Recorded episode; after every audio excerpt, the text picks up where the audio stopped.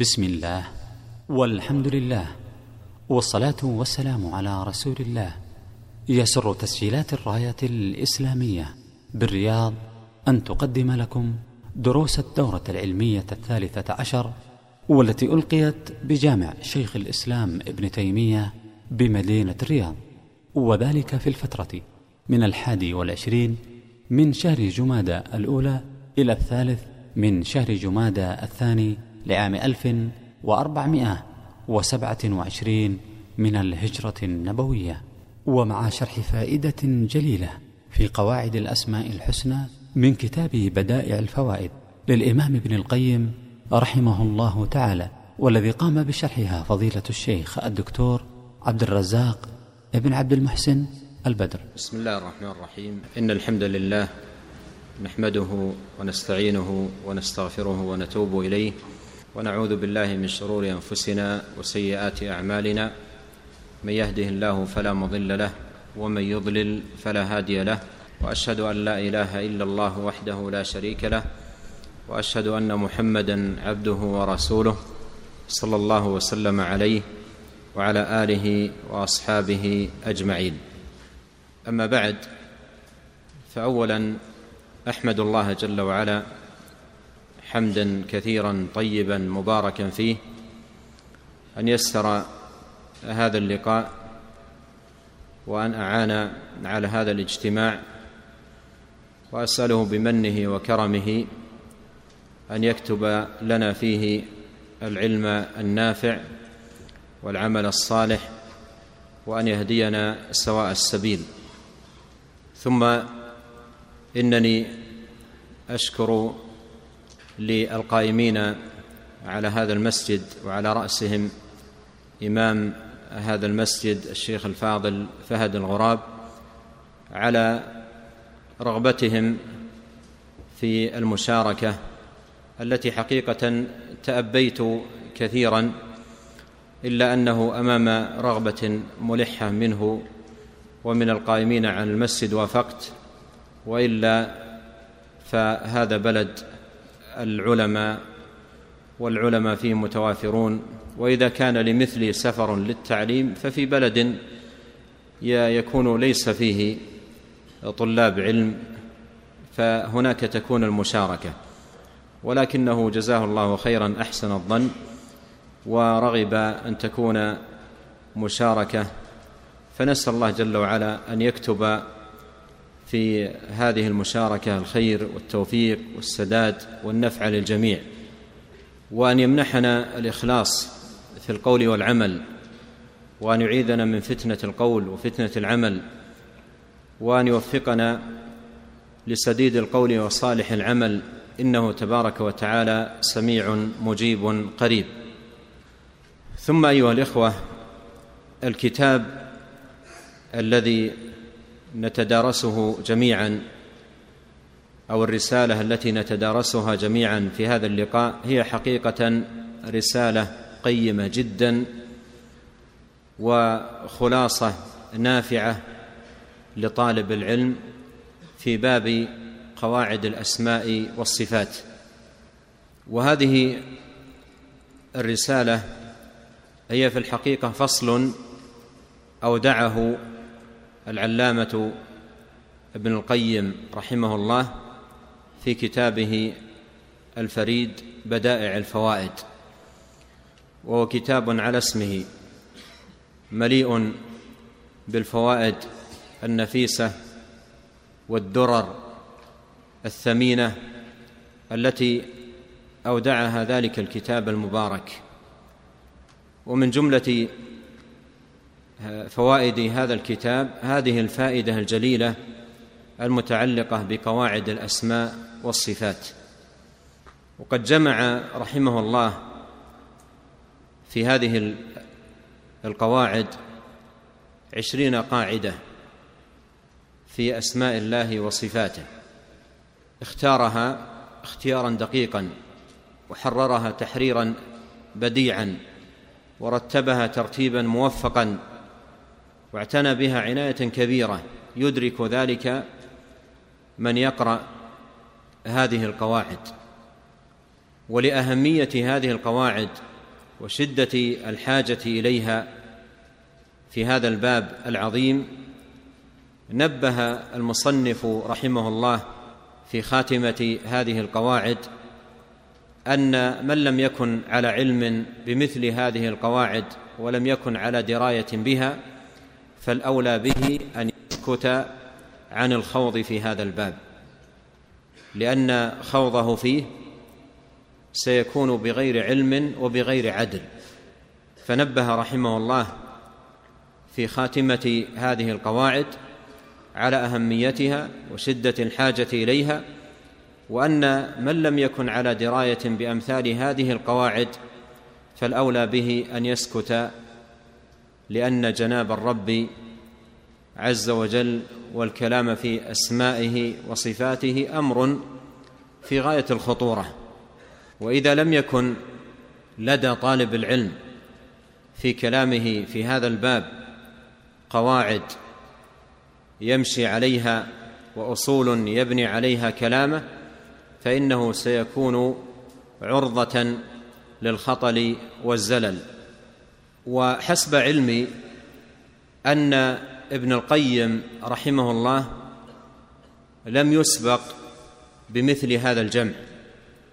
نعم في كتب السلف المتقدمين كالدارمي رحمه الله في نقضه على بشر ورده على الجهمية وكابن بطة في كتابه الإبانة والشريعة والآجري في كتابه الشريعة وابن خزيمة في كتابه التوحيد ضمنوا هذه الكتب قواعد نافعة لكنها جاءت متناثرة مبثوثة في بطون تلك الكتب لكن إفراد قواعد الأسماء والصفات بهذه الصفة وبهذا الجمع لم يسبق حسب علمي إليه أو لم يسبق إليه أحد حسب علمي قبل هذا الإمام ابن القيم رحمه الله إلا ما كان من شيخ الإسلام ابن تيمية رحمه الله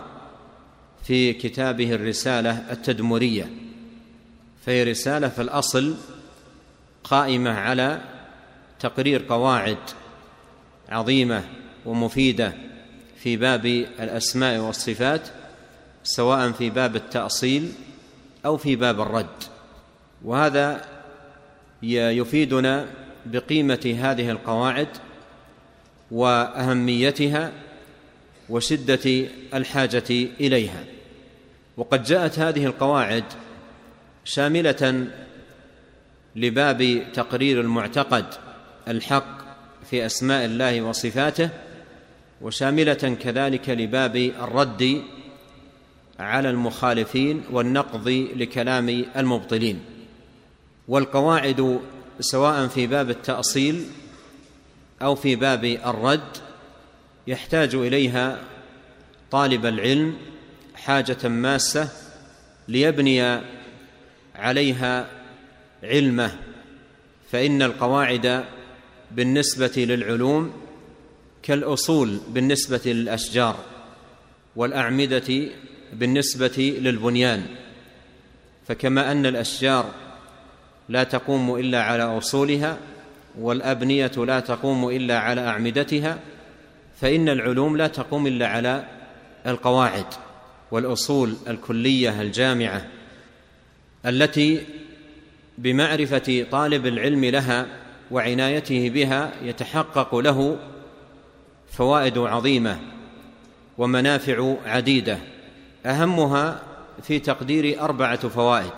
الفائدة الأولى أنها تيسر عليه أمر العلم وتسهل عليه تحصيله وجمع أطرافه ولم شتاته لأن القاعدة حكم كلي يتفرع عنه جزئيات كثيرة ومن خلالها يتوصل لمعرفة تلك, تلك الجزئيات التي تعود إلى هذا الأصل الكلي. فتختصر على طالب العلم الوقت وتسهل عليه العلم والفهم إذا عرف القاعدة وضبطها وعرف بعض أمثلتها كلما كان مندرجا تحتها أعاده إليها. فهذا فيه تيسير وتسهيل للفهم والعلم والضبط ومعرفة المسائل. الفائدة الثانية أن في معرفة القواعد جمعا للأشباه والنظائر الذي من زينة العلم وجماله الإلمام بها ومعرفتها. وليس هناك ما يذلل هذا الأمر وييسر فهمه ويعين على ضبطه مثل القواعد الكلية الجامعة النافعة في هذا الباب. الفائدة الثالثة زوال أو الأمن من الاشتباه والزلل والوقوع في الخطأ لأن طالب العلم إذا كان لديه هذه القواعد الكلية والأصول المتينة الجامعة وعرف شيئا من جزئياتها وتفريعاتها وعرف كيف يعيد الفروع إلى الأصول. إذا عرف ذلك وضبطه أمن من الاشتباه والزلل.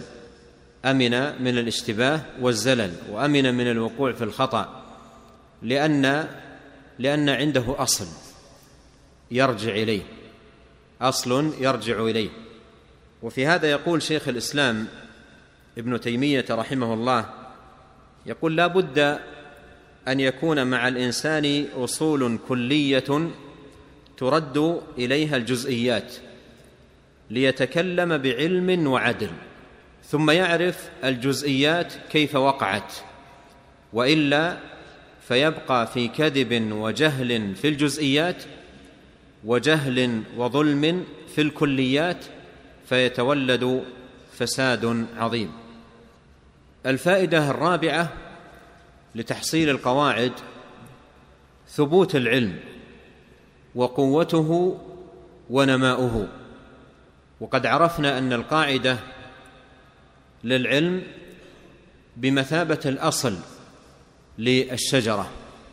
وإذا كان أصل الشجرة راسخا متمكنا ثابتا كان كان هذا أدعى لقوة نماء الشجرة وحسن إثمارها وكثرة فوائدها وثمارها فهذه فائدة عظيمة من فوائد القواعد. يقول أهل العلم إن الحكيم إذا تكلم في فن من الفنون أو علم من العلوم فإنه يحتاج إلى أمرين مهمين للغاية ليحقق تعليمه النفع والفائدة والثمرة والثمرة والأثر. يحتاج إلى أمرين. الأمر الأول إجمال تتشوق إليه القلوب والأمر الثاني تفصيل تطمئن إليه النفوس. وهذان الأمران ليس شيء منهما متحقق إلا بمعرفة القواعد الجامعة والأصول الكلية التي طرحها اولا لتأصيل الأمر وتثبيت المقام يحدث شوقا لدى طالب العلم في معرفة ما يتفرع عنها من جزئيات وفروع وما يدخل تحتها من الأشباه والنظائر. ثم يترتب على وجود هذه القواعد عنده اطمئنان النفوس إلى الفروع التي يقررها والجزئيات التي يبينها لأنها مبنية على قواعد ومبنية على أصول جامعة ترجع إليها. كل هذا معاشر الإخوة الكرام يبين لنا أهمية آه، العلم بالقواعد. ليس في في في باب الاعتقاد وإنما في أمور الدين كلها. ولهذا ما ما من فن من فنون الشريعة إلا وقد كتب فيه أهل العلم قواعد نافعة وتأصيلات جامعة أفادت ولا تزال تفيد طلاب العلم.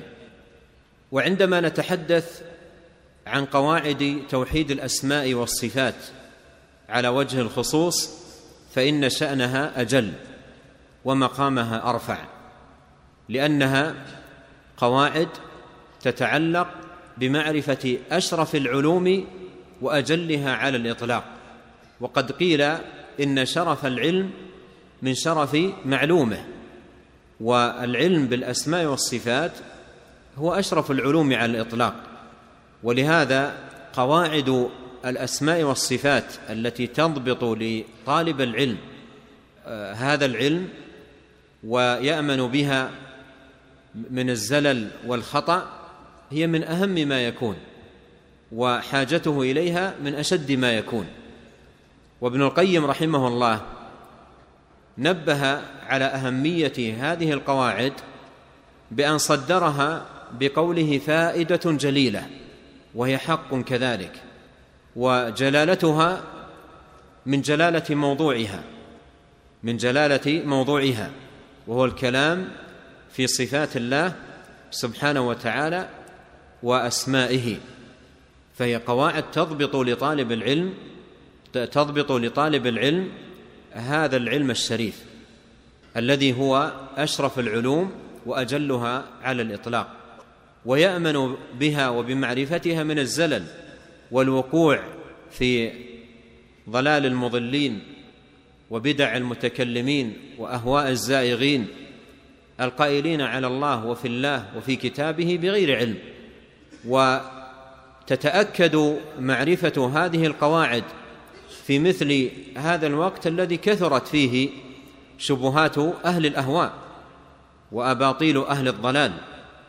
فيتأكد على طالب العلم أن يكون على عناية ودراية بهذه القواعد النافعة والتأصيلات المفيدة التي حررها أهل العلم وجمعوها تسهيلا وتيسيرا ونفعا لطلاب العلم. ونبه مرة ثانية على أهميتها رحمه الله في خاتمة هذه القواعد. عندما أشار إلى أهميتها ونبه في الخاتمة أن من لا علم له بها ولا دراية له بها فالأولى به أن يسكت في هذا الباب لأن الخطأ فيه ليس كالخطأ في في أمر آخر. عندما تخطئ أو عندما يخطئ الإنسان في أسماء الله وفي صفاته سبحانه وتعالى فالأمر ليس بالهين. الأمر ليس بالهين بل هو أمر كبير وخطير للغاية. وفي هذا المقام التنبيه على خطورة الغلط في أسماء الله وصفاته أضرب دائما مثلين من القرآن الكريم يتضح بهما خطورة هذا الأمر. وقبل ذكر هذين المثلين وقبل ذكر هذين المثلين أذكر أن توحيد الأسماء والصفات قائم عند أهل السنة على أصلين الإثبات والنفي. كما قال الإمام أحمد رحمه الله نصف الله بما وصف به نفسه وبما وصفه به رسوله صلى الله عليه وسلم لا نتجاوز القرآن والحديث. وقال الأوزاعي رحمه الله ندور مع السنة حيث دارت أي نفيا وإثباتا. فما ثبت في الكتاب والسنة أثبتناه وما نفي في الكتاب والسنة نفيناه. فباب الأسماء والصفات هو باب إثبات ونفي إثبات ما أثبته الله لنفسه ونفي ما نفاه الله عن نفسه. هذا هو خلاصة هذا العلم الشريف. إثبات ما أثبته الله تبارك وتعالى لنفسه ونفي ما نفاه عن نفسه. فمن أثبت ما نفى الله أو نفى ما أثبت الله وقع في الضلال والزيغ بأي مبرر كان وبأي مسوغ ذكر. إذا أثبت لله شيئا نفاه الله أو نفى عن الله تبارك وتعالى شيئا أثبته الله. فهذا في غاية الخطورة. وضرره على الإنسان ضرر بالغ. ليس في أمر الاعتقاد فحسب. بل في أمور الدين كلها. وإلى المثلين. المثل الأول يتعلق بجانب الإثبات. قال الله سبحانه وتعالى ولكن ظننتم أن الله لا يعلم كثيرا مما تعملون وذلكم ظنكم الذي ظننتم بربكم أرداكم فأصبحتم من الخاسرين. فإن يصبروا فالنار مثوى لهم وإن يستعتبوا فما هم من المعتبين. تأمل معي الخطأ الذي وقع فيه هؤلاء ثم قارنه بأخطاء أهل الضلال والباطل الذين عطلوا صفات الله سبحانه وتعالى وجحدوا أسماءه. تأمل في الخطأ الذي وقع فيه هؤلاء وما ترتب عليه ولكن ظننتم أن الله لا يعلم كثيرا مما تعملون. هنا نفي لشيء أثبته الله. الله عز وجل أحاط بكل شيء علما وأحصى كل شيء عددا ولا يغادر صغيرة ولا كبيرة إلا أحاط علمه بها سبحانه وتعالى. يعلم ما كان وما سيكون وما لم يكن لو كان كيف يكون. فهؤلاء قالوا في حق الله إنه لا يعلم كثيرا مما يعملون فهل نفوا صفة العلم من أصلها أو أثبتوها؟ أثبتوا صفة العلم لم ينفوا لم ينفوا الصفة من أصلها بل أثبتوها ولكنهم اعتقدوا أن علم الله سبحانه وتعالى الذي أثبتوه له ليس محيطا ولا شاملا بل يفوته تعالى الله عن قولهم كثيرا مما يعمله الناس. ولم يقولوا أيضا يفوته كل ما يعمله الناس بل قالوا كثيرا. فلم ينفوا هذه الصفة من أصلها ولم يجحدوها من أساسها. وإنما نفوا علم الله سبحانه وتعالى بكثير مما يعمله الناس. قال الله عز وجل مبينا ما ترتب على هذا الظن الباطل والاعتقاد الفاسد وذلكم ظنكم الذي ظننتم بربكم أرداكم. وهذه فائدة عظيمة وكبيرة أن الخطأ في باب الأسماء والصفات يردي صاحبه ويوقعه في الهلاك والردى. وذلكم ظنكم الذي ظننتم بربكم أرداكم. هذه فائدة كبيرة جدا. الخطأ في أسماء الله وصفاته سبب للردى ردى الإنسان. ولهذا قال العلماء إن من شؤم الاعتقاد الفاسد فساد العمل وفساد الخلق وفساد الدين والدنيا والآخرة كل ذلك يترتب على الخطأ في في في هذا الباب فيما يتعلق بأسماء الله جل وعلا وصفاته.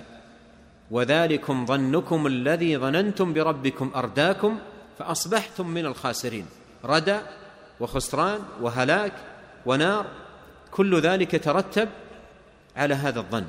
إذا كان هذا ترتب على من وقع في هذا الاعتقاد فكيف بمن يجحد الأسماء كلها ويجحد الصفات جميعها ولا يثبت منها شيئا ويخوض فيها خوضا باطلا بعقله الكاسد وفكره الفاسد ورأيه السيء ينفي عن الله سبحانه وتعالى ما أثبته الله لنفسه وما أثبته له رسوله صلى الله عليه وسلم أأنتم أعلم أم الله؟ فهذا في جانب الإثبات وخطورة الخطأ. في جانب النفي وهو المثال الثاني وهو أن يثبت الإنسان شيئا نفاه الله. أن يثبت الإنسان شيء نفاه الله.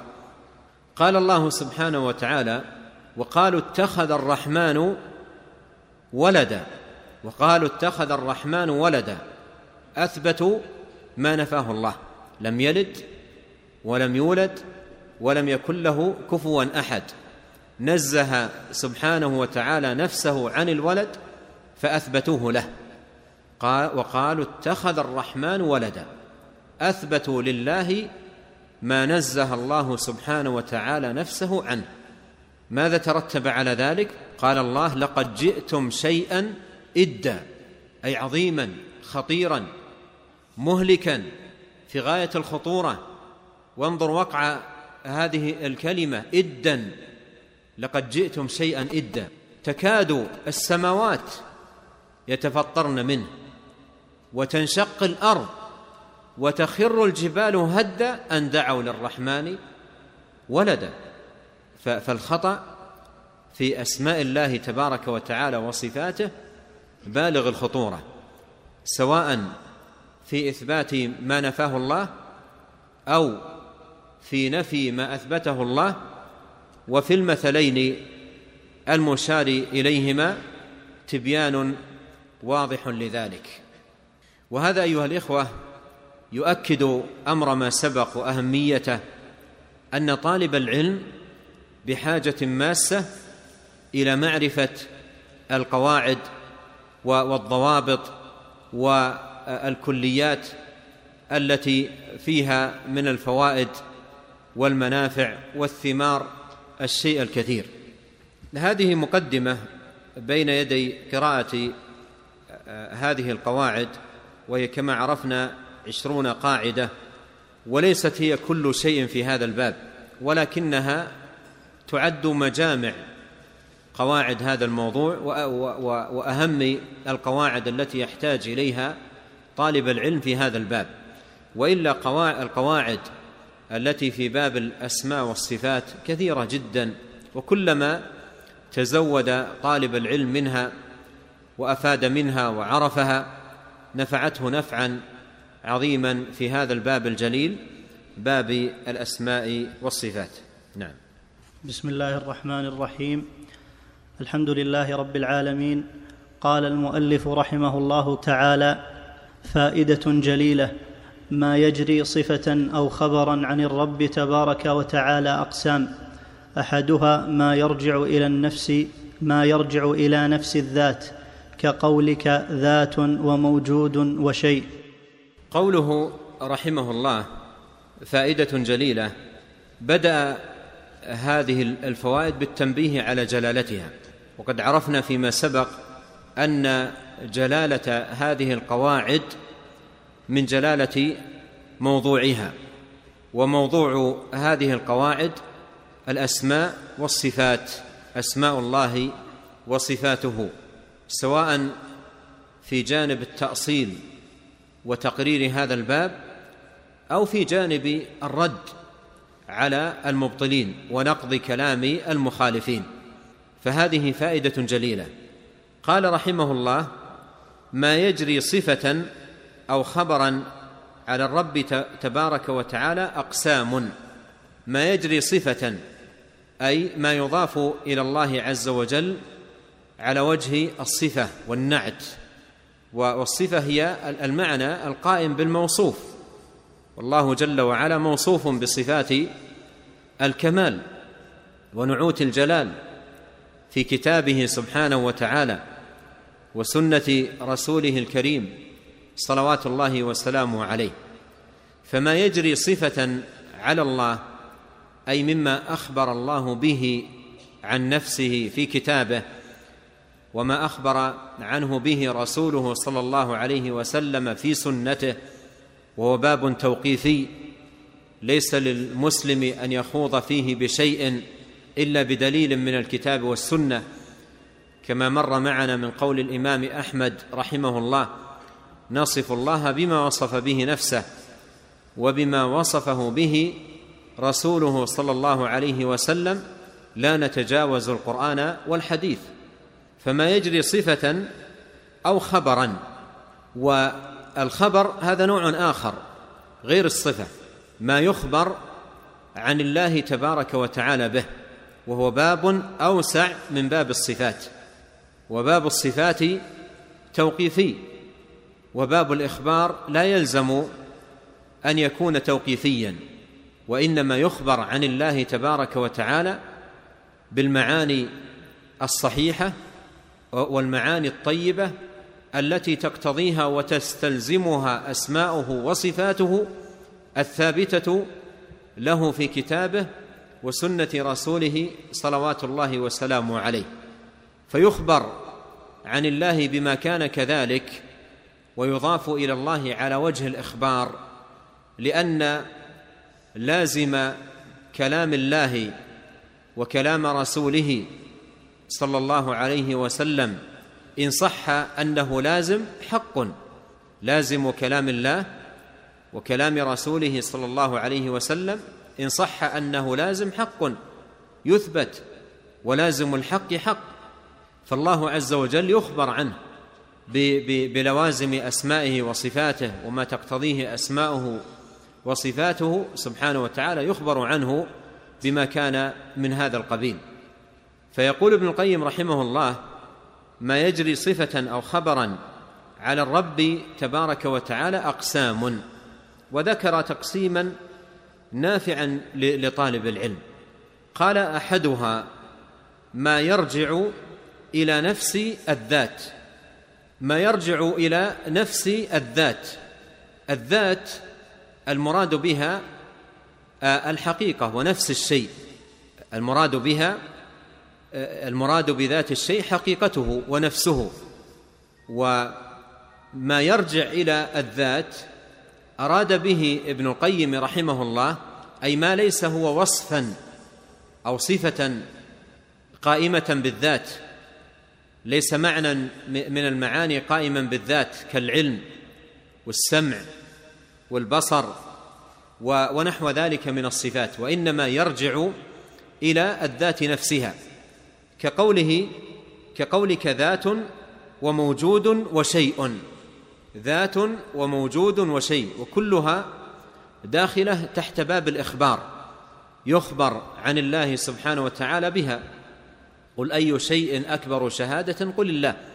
يخبر عنه بشيء ويخبر عنه بشخص لا شخص أغير من الله ويخبر عنه بأنه موجود ويخبر عنه بأنه له ذات سبحانه وتعالى تليق بجلاله وكماله وعظمته سبحانه فهذا نوع مما يجري صفة أو خبرا عن الله.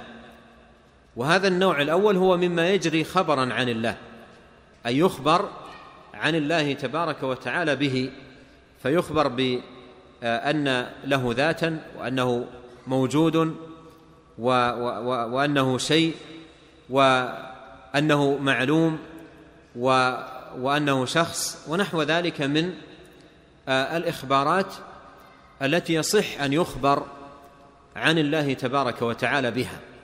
فهذه راجعة إلى نفس الذات أي ليست وصفا قائما بالذات وإنما هي راجعة للذات نفسها.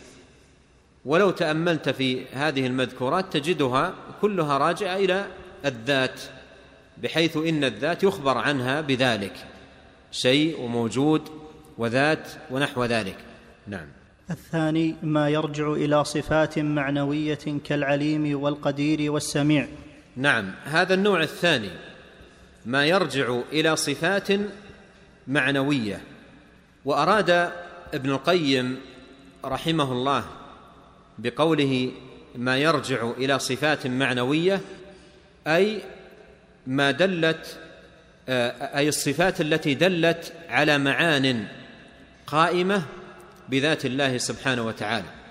صفات معنوية أي صفات دالة على معان قائمة بالله جل وعلا لا تعلق لها بالمشيئة. وهو ما يعرف عند أهل العلم بالصفات الذاتية. وما يعرف عند أهل العلم بالصفات الذاتية. فهنا أراد بقوله ما يرجع إلى صفات معنوية أي ما دلت على معان قائمة بالذات لا تعلق لها بالمشيئة وهو ما يعرف بالصفات الذاتية التي لا تعلق لها بالمشيئة. هذا مراد هنا بقوله صفات معنوية ومراده واضح من من جهتين يعني واضح أن هذا مراده من جهتين.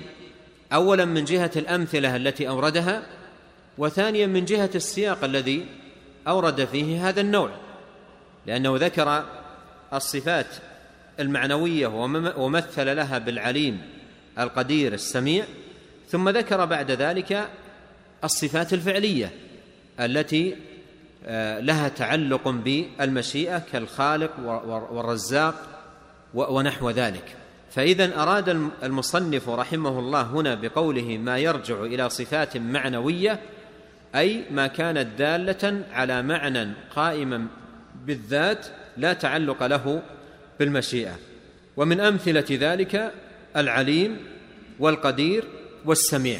فهذه فهذه كلها صفات ذاتية لله جل وعلا. والصفة الذاتية هي التي لا تنفك عن الذات ولا تعلق لها بالمشيئة. هذا مراد ابن القيم رحمه الله بقوله صفات معنوية وليس مراده بها ما يريده المتكلمون من الأشاعرة وغيرهم بالصفات المعنوية لأن الصفات المعنوية عندهم ما دلت على معنى وجودي قائم بذات الله تبارك وتعالى وهو عندهم آه، أي الأشاعرة محصور في سبع صفات. محصور في سبع صفات تسمى بالصفات المعنوية وهي التي بزعمهم اشتملت على معنى وجودي قائم بالله سبحانه وتعالى. وما سوى ذلك مما جاء في الكتاب مما أضافه الله لنفسه أو جاء في السنة مما أضافه إليه رسوله عليه الصلاة والسلام لا يثبتونه. مع أن بابه وما ذكروه باب واحد كما قال أهل العلم القول في بعض الصفات كالقول في البعض الآخر. وليس وليس ثمة فرق بين ما أثبته هؤلاء وما نفوه. فهذا تحكم منهم بلا دليل وتعطيل لصفات الرب الكريم التي أثبتها الله تبارك وتعالى لنفسه وأثبتها له رسوله صلوات الله وسلامه عليه. فمراد ابن القيم بالصفات المعنوية أي ما دلت على معان قائمة بذات الله لا تعلق لها بالمشيئة. نعم.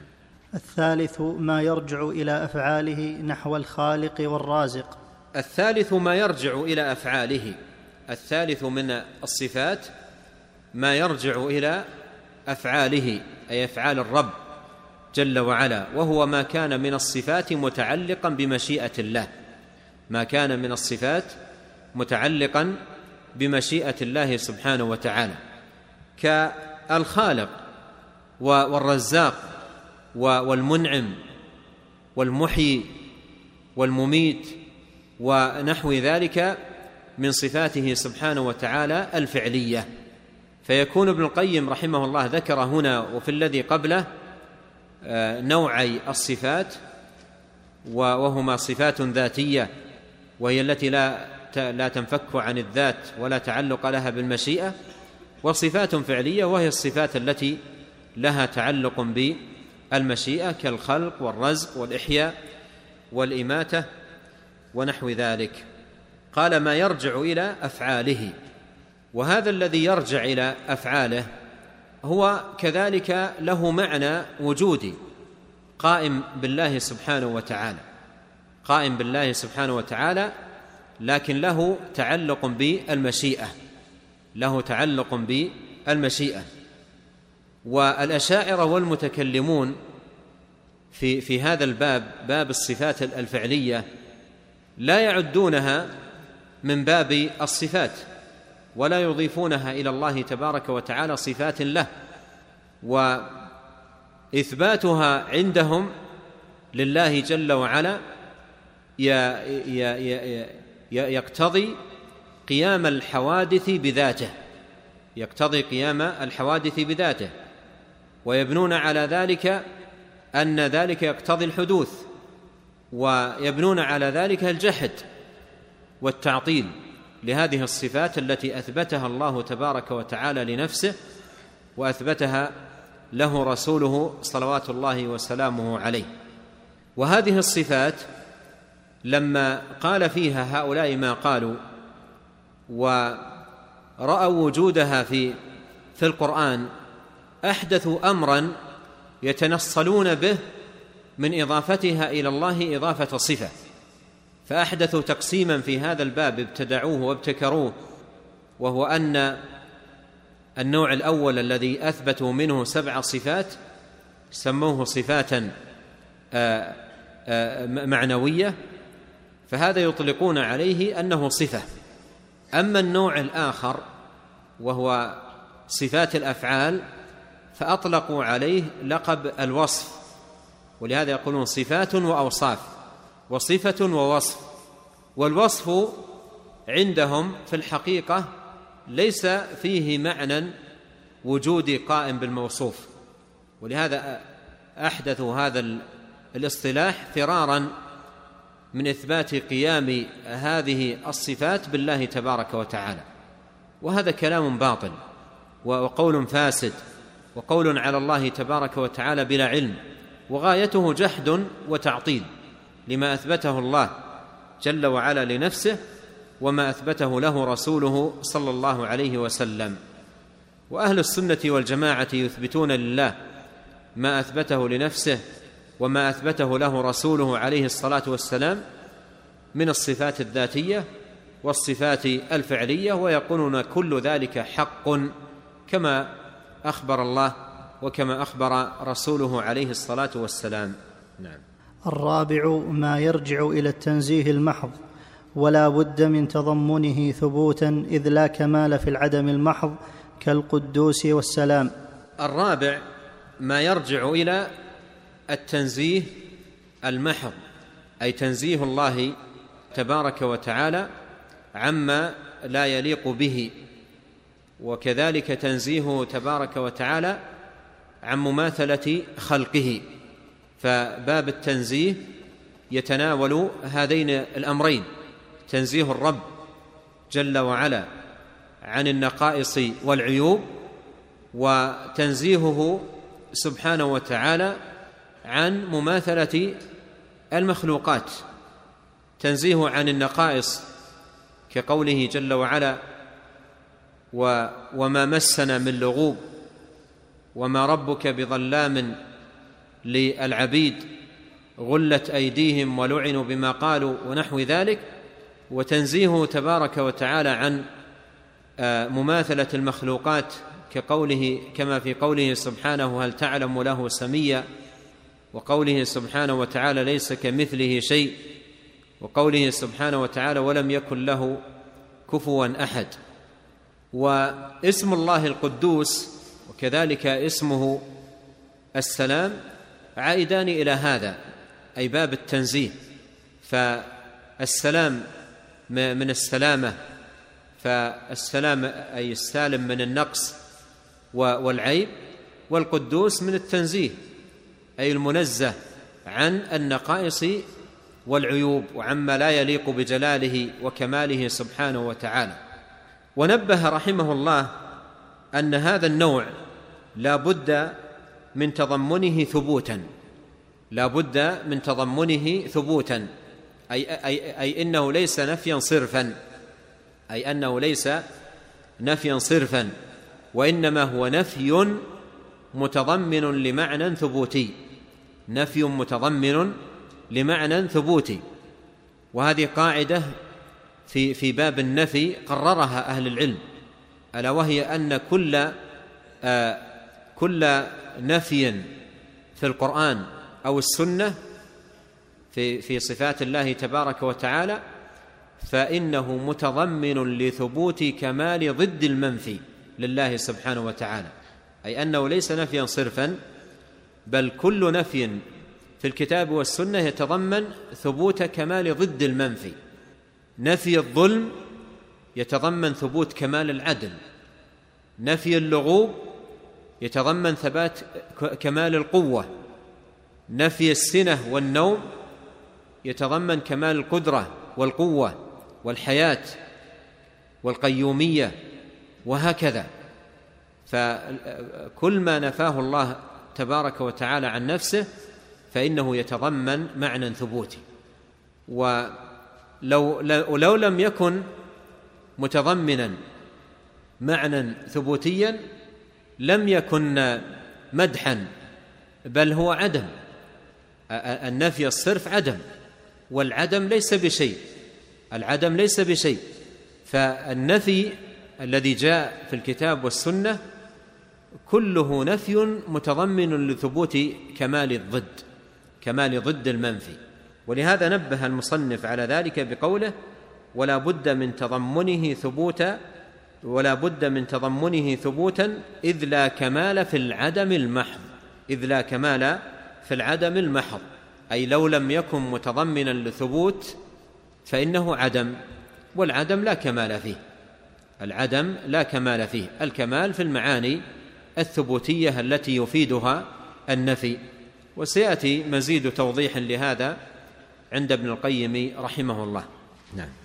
الخامس ولم يذكره أكثر الناس وهو الاسم الدال على جملة أوصاف عديدة لا تختص بصفة معينة بل هو دال على على معان لا على معنى مفرد نحو المجيد العظيم الصمد. فإن المجيد من اتصف بصفات متعددة من صفات من صفات الكمال. ولفظ يدل على هذا فإنه موضع للسعة والكثرة والزيادة. ومنه قولهم في كل شجر نار واستمجد, المر واستمجد المرخ والعفار وأمجد الناقة علفا ومنه ذو العرش المجيد صفة للعرش لسعته وعظمه وشرفه.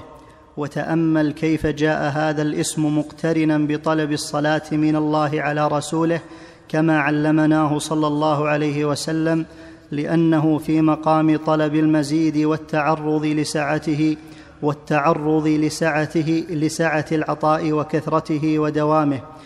فأتى في هذا المطلوب باسم باسم يقتضيه كما تقول اغفر لي وارحمني إنك أنت الغفور الرحيم.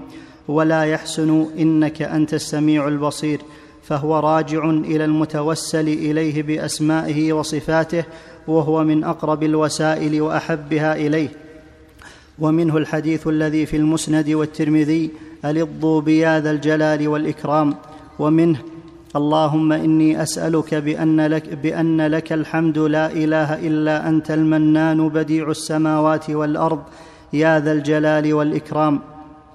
فهذا سؤال له وتوسل إليه بحمده وأنه الذي لا إله إلا هو المنان فهو توسل إليه بأسمائه وصفاته وما أحق ذلك بالإجابة وأعظمه, موق وأعظمه موقعا عند المسؤول وهذا باب عظيم من أبواب التوحيد أشرنا إليه إشارة وقد فتح لمن بصره الله.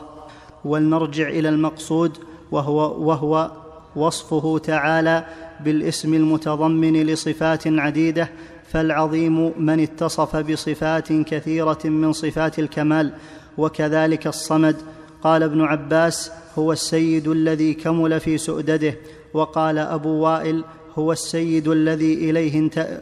هو السيد الذي انتهى سؤدده وقال عكرمة الذي ليس فوقه أحد وكذلك قال الزجاج الذي. الذي ينتهي إليه السؤدد فقد صمد له كل شيء وقال ابن. وقال ابن الأنباري لا خلاف بين أهل, بين أهل اللغة أن الصمد السيد الذي ليس فوقه أحد الذي يصمد إليه الناس في حوائجهم وأمورهم واشتقاقه يدل على هذا فإنه, من جمع فإنه من الجمع والقصد فهو الذي اجتمع القصد فهو الذي فهو الذي اجتمع القصد نحوه واجتمعت فيه صفات السؤدد وهذا أصله في اللغة كما قال ألا بكر الناعي بخيري بني أسد بعمر بن يربوع وبالسيد الصمد والعرب تسمي أشرافها بالصمد لاجتماع قصد القاصدين إليه واجتماع صفات السيادة فيه.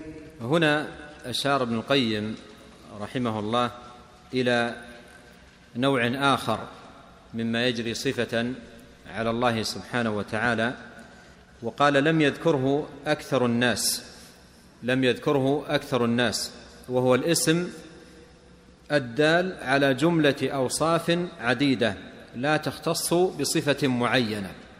آه، المعروف في الأسماء دلالة الاسم على الصفة التي تظهر من من الاسم العليم العلم السميع السمع البصير البصر الرحيم الرحمة الغفور المغفرة وهكذا. لكن يقول ابن القيم هناك من أسماء الله تبارك وتعالى ليس من هذا القبيل دالا على صفة واحدة وإنما دال على عدة صفات. اسم واحد لكنه دال على عدة صفات. الأسماء التي مثلت لها أسماء كل واحد منها دال على صفة. العلم العليم العلم. السميع السمع. البصير البصر. لكن يقول ابن القيم هناك نوع من الأسماء ليس دالا على صفة واحدة أو معنى واحد وإنما هو دال على صفات عديدة لا على معنى مفرد. قوله لا على معنى مفرد أي كالعليم دال على العلم السميع السمع البصير البصر. فهذه أسماء دالة على معنى مفرد أو معنى واحد أو صفة واحدة. ثم مثل لهذا النوع بالمجيد والعظيم والصمد وهكذا أيضا آه، آه، السيد وأيضا الكبير وأسماء أخرى لله جل وعلا هي ليست دالة على معنى واحد وإنما هي دالة على آه، معان أو على عدة صفات. يوضح ذلك ابن القيم رحمه الله فيقول فإن المجيد من اتصف بصفات متعددة من صفات الكمال.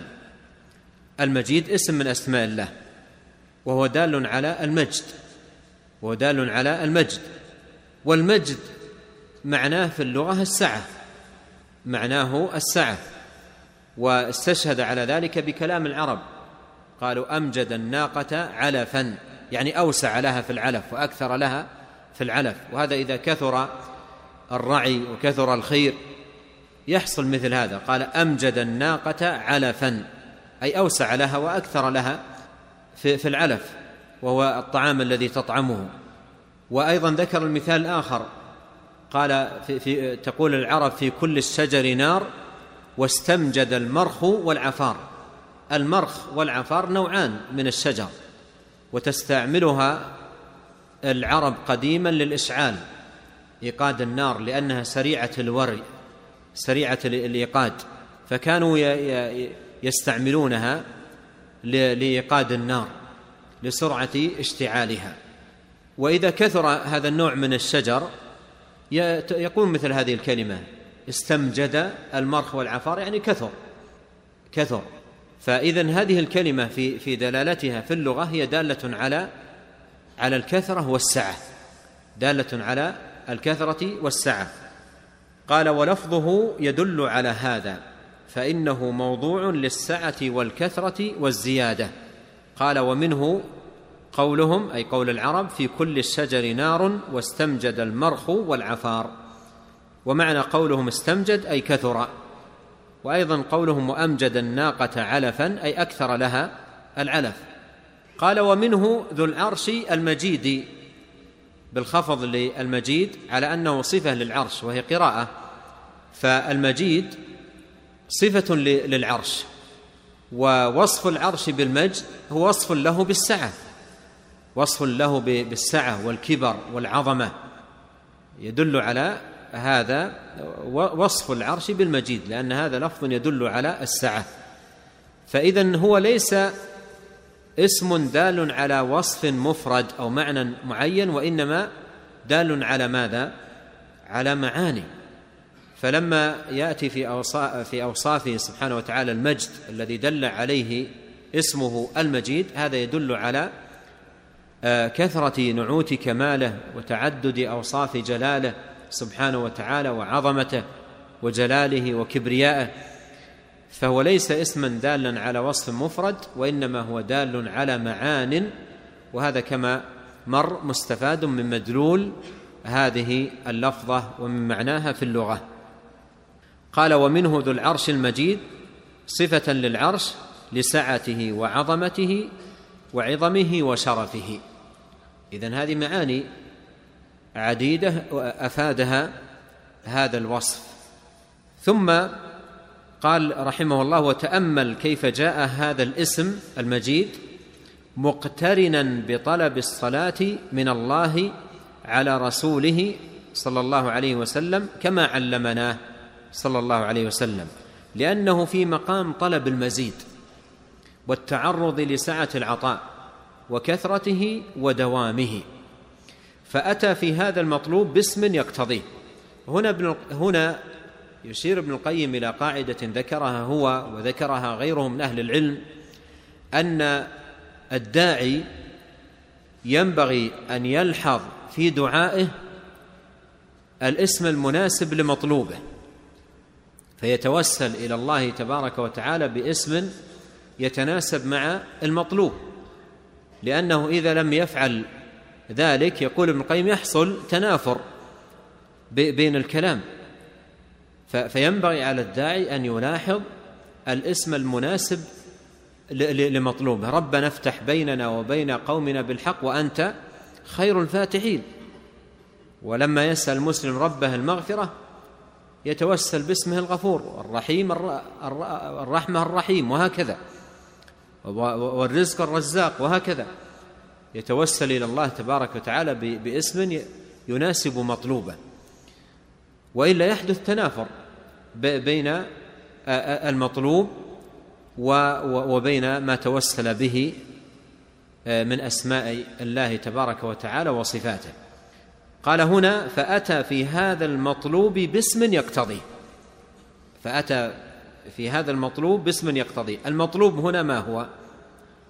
المطلوب هنا سعة وزيادة. المطلوب هنا سعه وزيادة. اللهم صل على محمد وعلى آل محمد كما صليت على إبراهيم وعلى آل إبراهيم إنك حميد. والصلاة الدعاء. فصلي على محمد. هنا طلب زيادة في الشرف والقدر والمكانة والمنزلة. فالمقام مقام سعة.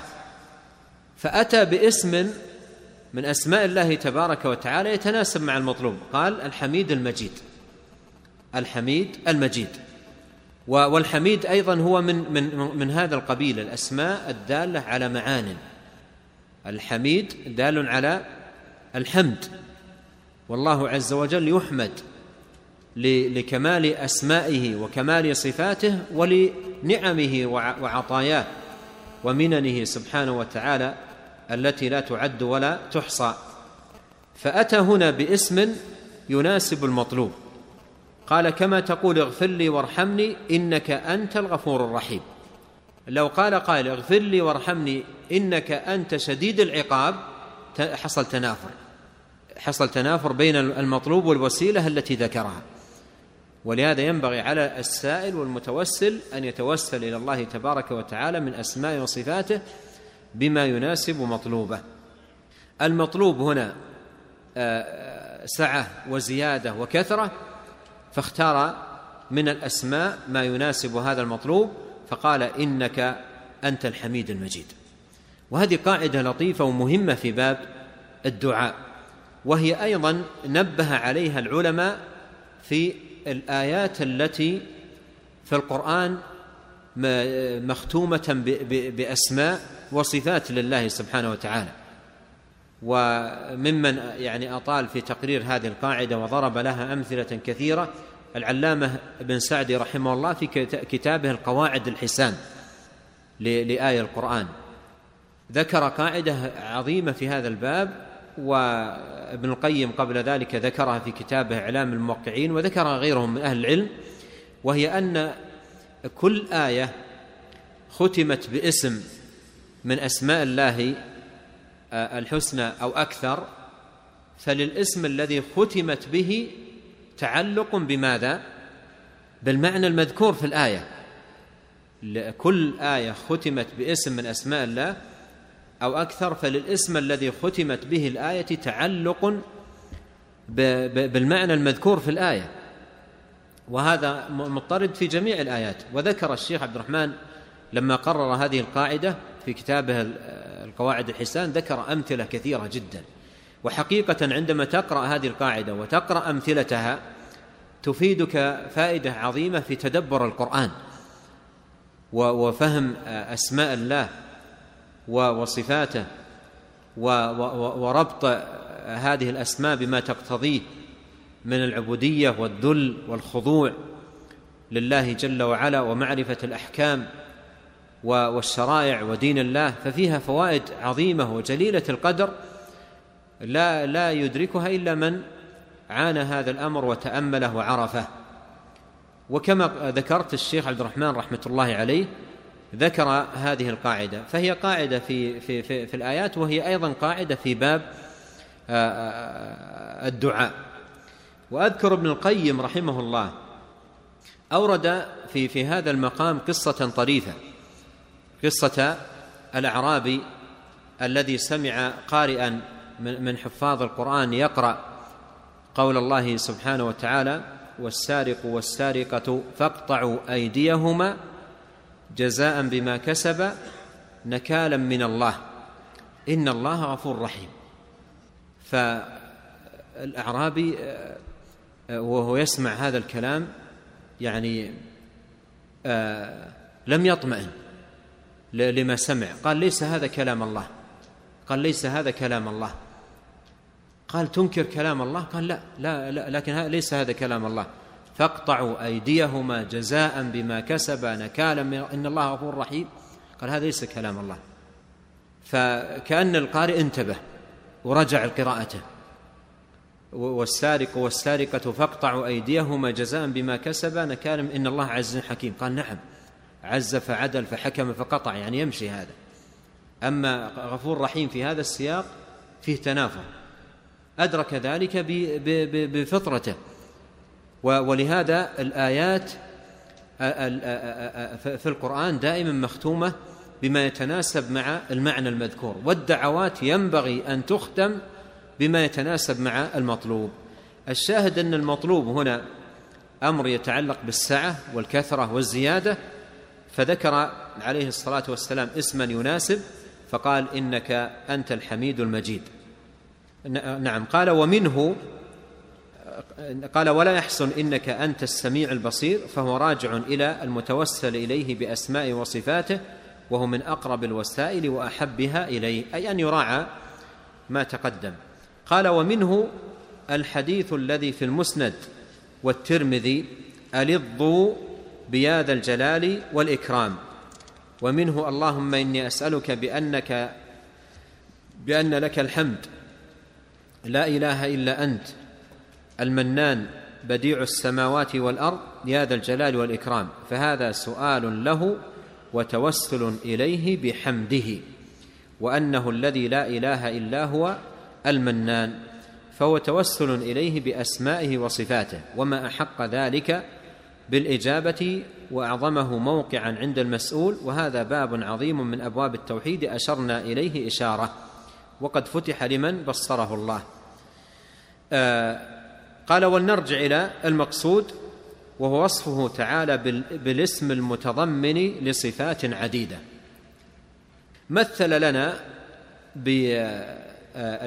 المجيد وأوضح المثال ببعض الشواهد. ثم ذكر هنا مثال المثال الثاني. قال فالعظيم والمثال الثاني على الترتيب الذي ذكره سابقا قال فالعظيم من اتصف بصفات كثيرة. العظيم ليس اسم دال على معنى مفرد أو صفة واحدة وإنما هو دال على اتصافه بصفات كثيرة من صفات الكمال. وكذلك الصمد أيضا دال على اتصافه بصفات كثيرة من صفات الكمال. وذكر الشاهد على ذلك. قال قال ابن عباس هو السيد الذي كمل في سؤدده. وقال أبو وائل هو السيد الذي انتهى إليه سؤدده. وقال عكرمة الذي ليس فوقه أحد. وقال الزجاج الذي ينتهي إليه السؤدد فقد صمد له كل شيء. وقال ابن الأنباري لا خلاف بين أهل اللغة أن الصمد السيد الذي ليس فوقه أحد الذي يصمد إليه الناس في حوائجهم وأمورهم. قال واشتقاقه يدل على هذا فإنه من الجمع والقصد فهو الذي اجتمع القصد نحوه واجتمعت فيه صفات السؤدد وهذا أصله في اللغة كما قال ألا بكر الناعي بخيري بني أسد يعني بنعي خيري بني أسد وهما اثنان بعمر بن يربوع وبالسيد الصمدي. والشاهد هنا قوله السيد الصمد ولقب بذلك لأنه اجتمعت فيه أوصاف حميدة عند قومه وأصبح مرجعا إليهم أصبح نعم مرجع لهم ويثقون به ويطمئنون إليه ولهذا لقبوه بهذا اللقب بالسيد والصمد. قال والعرب تسمي أشرافها بالصمد لماذا؟ لاجتماع قصد القاصدين إليه واجتماع صفات السيادة فيه. اذا وصف الله أو اسم الله السيد ما هي الصفة التي دل عليها؟ ما, ما هي الصفة؟ هل هي صفة مفردة؟ أو أنه اسم دال على كمال الله في علمه كماله في حكمته كماله في رحمته كماله في عزته كماله في إنعامه كماله في إكرامه. السيد الذي كمل في سؤدده واجتمعت فيه صفات الكمال. وأيضا اجتمع قصد القاصدين إليه فيلتجئون إليه ويقصدونه في حاجاتهم وملماتهم وطلباتهم. فاذا هذا نوع من الأسماء أسماء الله تبارك وتعالى ليس دالا على اسم مفرد وإنما هو دال على صفات عديدة. نعم. السادس صفة تحصل من اقتران أحد الاسمين والوصفين بالآخر وذلك قدر زائد على مفرديهما نحو الغني الحميد العفو القدير الحميد المجيد وهكذا عامة الصفات المقترنة والأسماء المزدوجة في القرآن فإن الغني فإن الغنى صفة كمال والحمد كذلك واجتماع الغنى مع الحمد كمال آخر. فله ثناء من غناه وثناء من حمده وثناء من اجتماعهما. وكذلك العفو القدير والحميد المجيد والعزيز الحكيم. فتأمله فإنه من أشرف المعارف. ثم ذكر هذا النوع السادس وهو آه، آه، صفة تحصل من اقتران أحد الاسمين والوصفين بالآخر. عرفنا فيما سبق أن الاسم الذي يدل على وصف مفرد. يثبت منه هذا الوصف المفرد الذي دل عليه فنثبت من العلم من العليم العلم ومن الحكيم الحكمة أو الحكم والعزيز العزة والرحيم الرحمة. لكن هنا ثمة نوع آخر وهو اقتران اسمين معا في موضع واحد. فهذا الاقتران يفيد قدرا زائد. قدرا زائد على ماذا؟ على دلالة الاسم بمفرده فهو بمفرده يدل على صفة واحدة. لكن إذا اقترن الاسم بغيره دل بهذا الاقتران على قدر زائد. يقول ابن القيم آه، آه، آه، مشيرا إلى هذا القدر الزائد صفة تحصل من اقتران أحد الاسمين والوصفين بالآخر. وذلك قدر زائد على مفرديهما. نحو الغني الحميد. الغني يدل على الغنى والحميد يدل على الحمد. واقترانهما يدل على أن غناه تبارك وتعالى عن حمد وحمده عن غنى جل وعلا. غناه عن حمد وحمده عن غنى.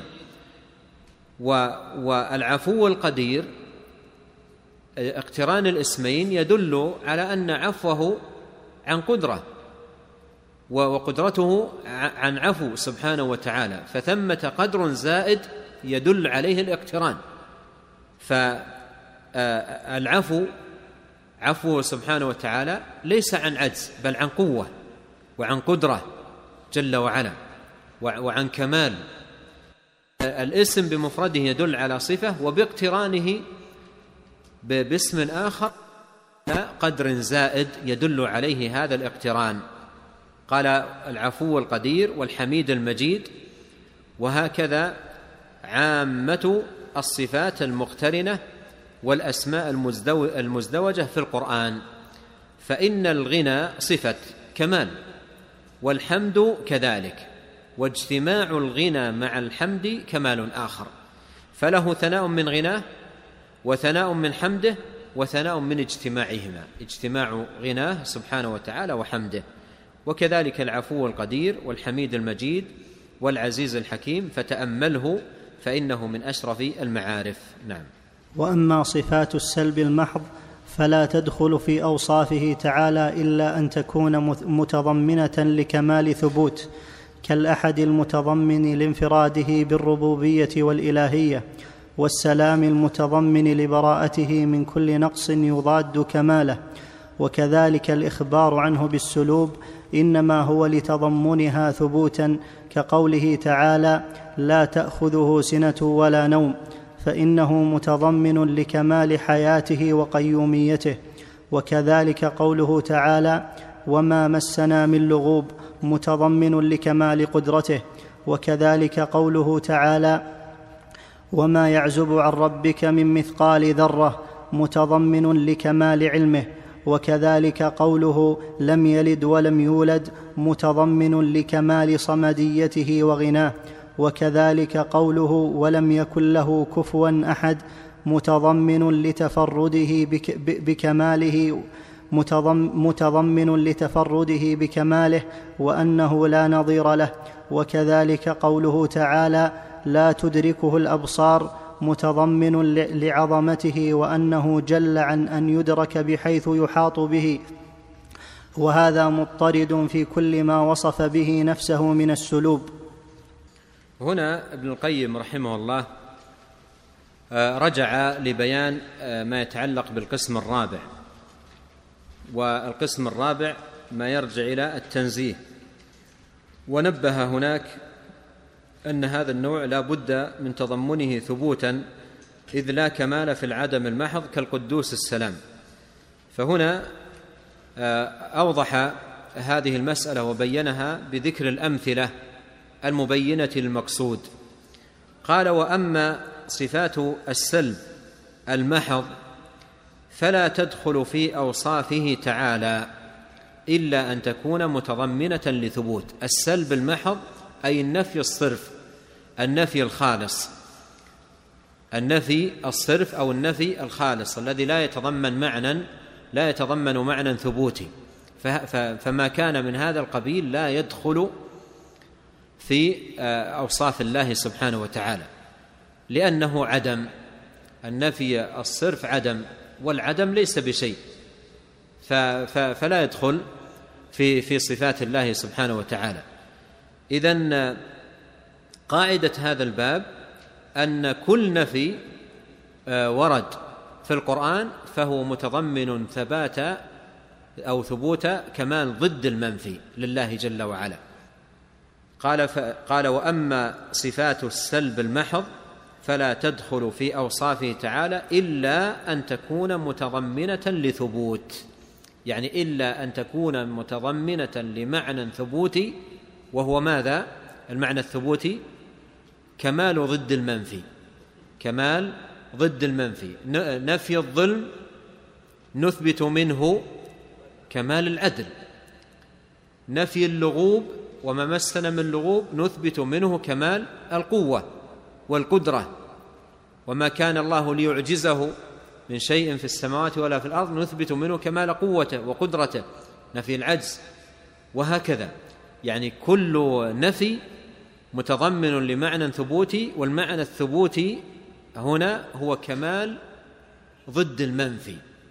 وهنا تأخذ فائدة آه، آه، لطيفة ومهمة أن من طرق إثبات الصفات لله سبحانه وتعالى ماذا؟ من طرق إثبات الصفات لله سبحانه وتعالى استخراجها من ضد المنفي. يعني أنت تستطيع أن تثبت لله كمال العدل مستدلا على ذلك بقوله تعالى وما ربك بظلام للعبيد. تقول نثبت لله العدل لقوله تعالى وما ربك بظلام للعبيد. ونثبت لله القوة لقوله وما كان الله ليعجزه. نثبت له القدرة وكمالها من قوله وما مسنا من لغوب. وهكذا في عموم الصفات المنفية. اذا هنا فائدة أننا نستطيع أن نثبت الصفة من خلال النفي لأنه لا يوجد في في النفي نفي صرف بل كل نفي متضمن لمعنى ثبوتي. وإذا عرفنا هذا فإن الطرق أو السبل لمعرفة الصفات على ضوء الأدلة وإثباتها لله أربعة. أربعة طرق من خلالها تثبت الصفات لله سبحانه وتعالى. الطريقة الأولى من خلال الاسم. كل اسم دال على صفة كمال. والطريقة الثانية التنصيص على الصفة. ولله العزة. العزة نثبتها من قوله ولله العزة ونثبتها من اسمه العزيز. هاتان طريقتان. فتثبت الصفة من الاسم وتثبت الصفة بأن ينص عليها. والطريقة الثالثة أن تثبت الصفة من خلال الفعل الدال عليها. من خلال الفعل الدال عليها. فمثلا الاستواء نثبته من قوله ثم استوى على العرش. فعل دل على الصفة. النزول نثبته من قوله ينزل ربنا. الرضا من قوله رضي الله عنهم. الضحك من قوله عليه الصلاة والسلام ضحك ربنا وهكذا. فتثبت الصفة من الفعل الدال على الصفة. فهذه ثلاث طرق والطريقة الرابعة ما هي؟ من النفي. فكل نفي نثبت منه كمال ضد كمال ضده لله سبحانه وتعالى. فهذه أربع طرق لإثبات الصفات. وبهذه المناسبة يعني ما أدري هي هل هي أطرحها مسابقة ولا تنافس بينكم؟ ولا يعني ما أدري إيش تكون. ولكن أريد تراجعون الآيات في القرآن الكريم وتستخرجون يعني صفات بهذه الطرق الأربعة بحيث كل صفة يعني مثلا لو اخترت صفة العزة تثبت آه، تثبتها لله سبحانه وتعالى بالطرق الأربعة. تذكر أدلة عليها بالطرق الأربعة. يعني بطريق دلالة الاسم وطريق دلالة التنصيص على الصفة وبطريق أيضا دلالة الفعل وبطريق كمال ضد المنفي. فبمراجعة الآيات يعني لعلكم يعني إن وإن كان عندكم وقت أنا أعرف البرنامج يعني حافل ولكن إن وجدتم وقت ف تشتغلون بهذا وفيه فائدة. يعني جرب عدد من الأخوان ووجدوا فيه فائدة كبيرة جدا. وإن لم تجدوا وقت فتضعون برنامج لكم ولو لاحقا فيما بعد إن شاء الله. قال أن تكون متضمنة لثبوت وبدأ يسوق الأمثلة. قال كالأحد المتضمن لانفراده بالربوبية والإلهية لعلنا نقف آه، هنا حتى ما نطيل على الإخوان. ومن الغد نعود إلى قول المصنف إن شاء الله أما صفات السلب المحض فلا تدخل في أوصافه تعالى. وأسأل الله لي ولكم التوفيق والسداد والإعانة على كل خير وصلى الله وسلم على نبينا محمد وآله وصحبه أجمعين.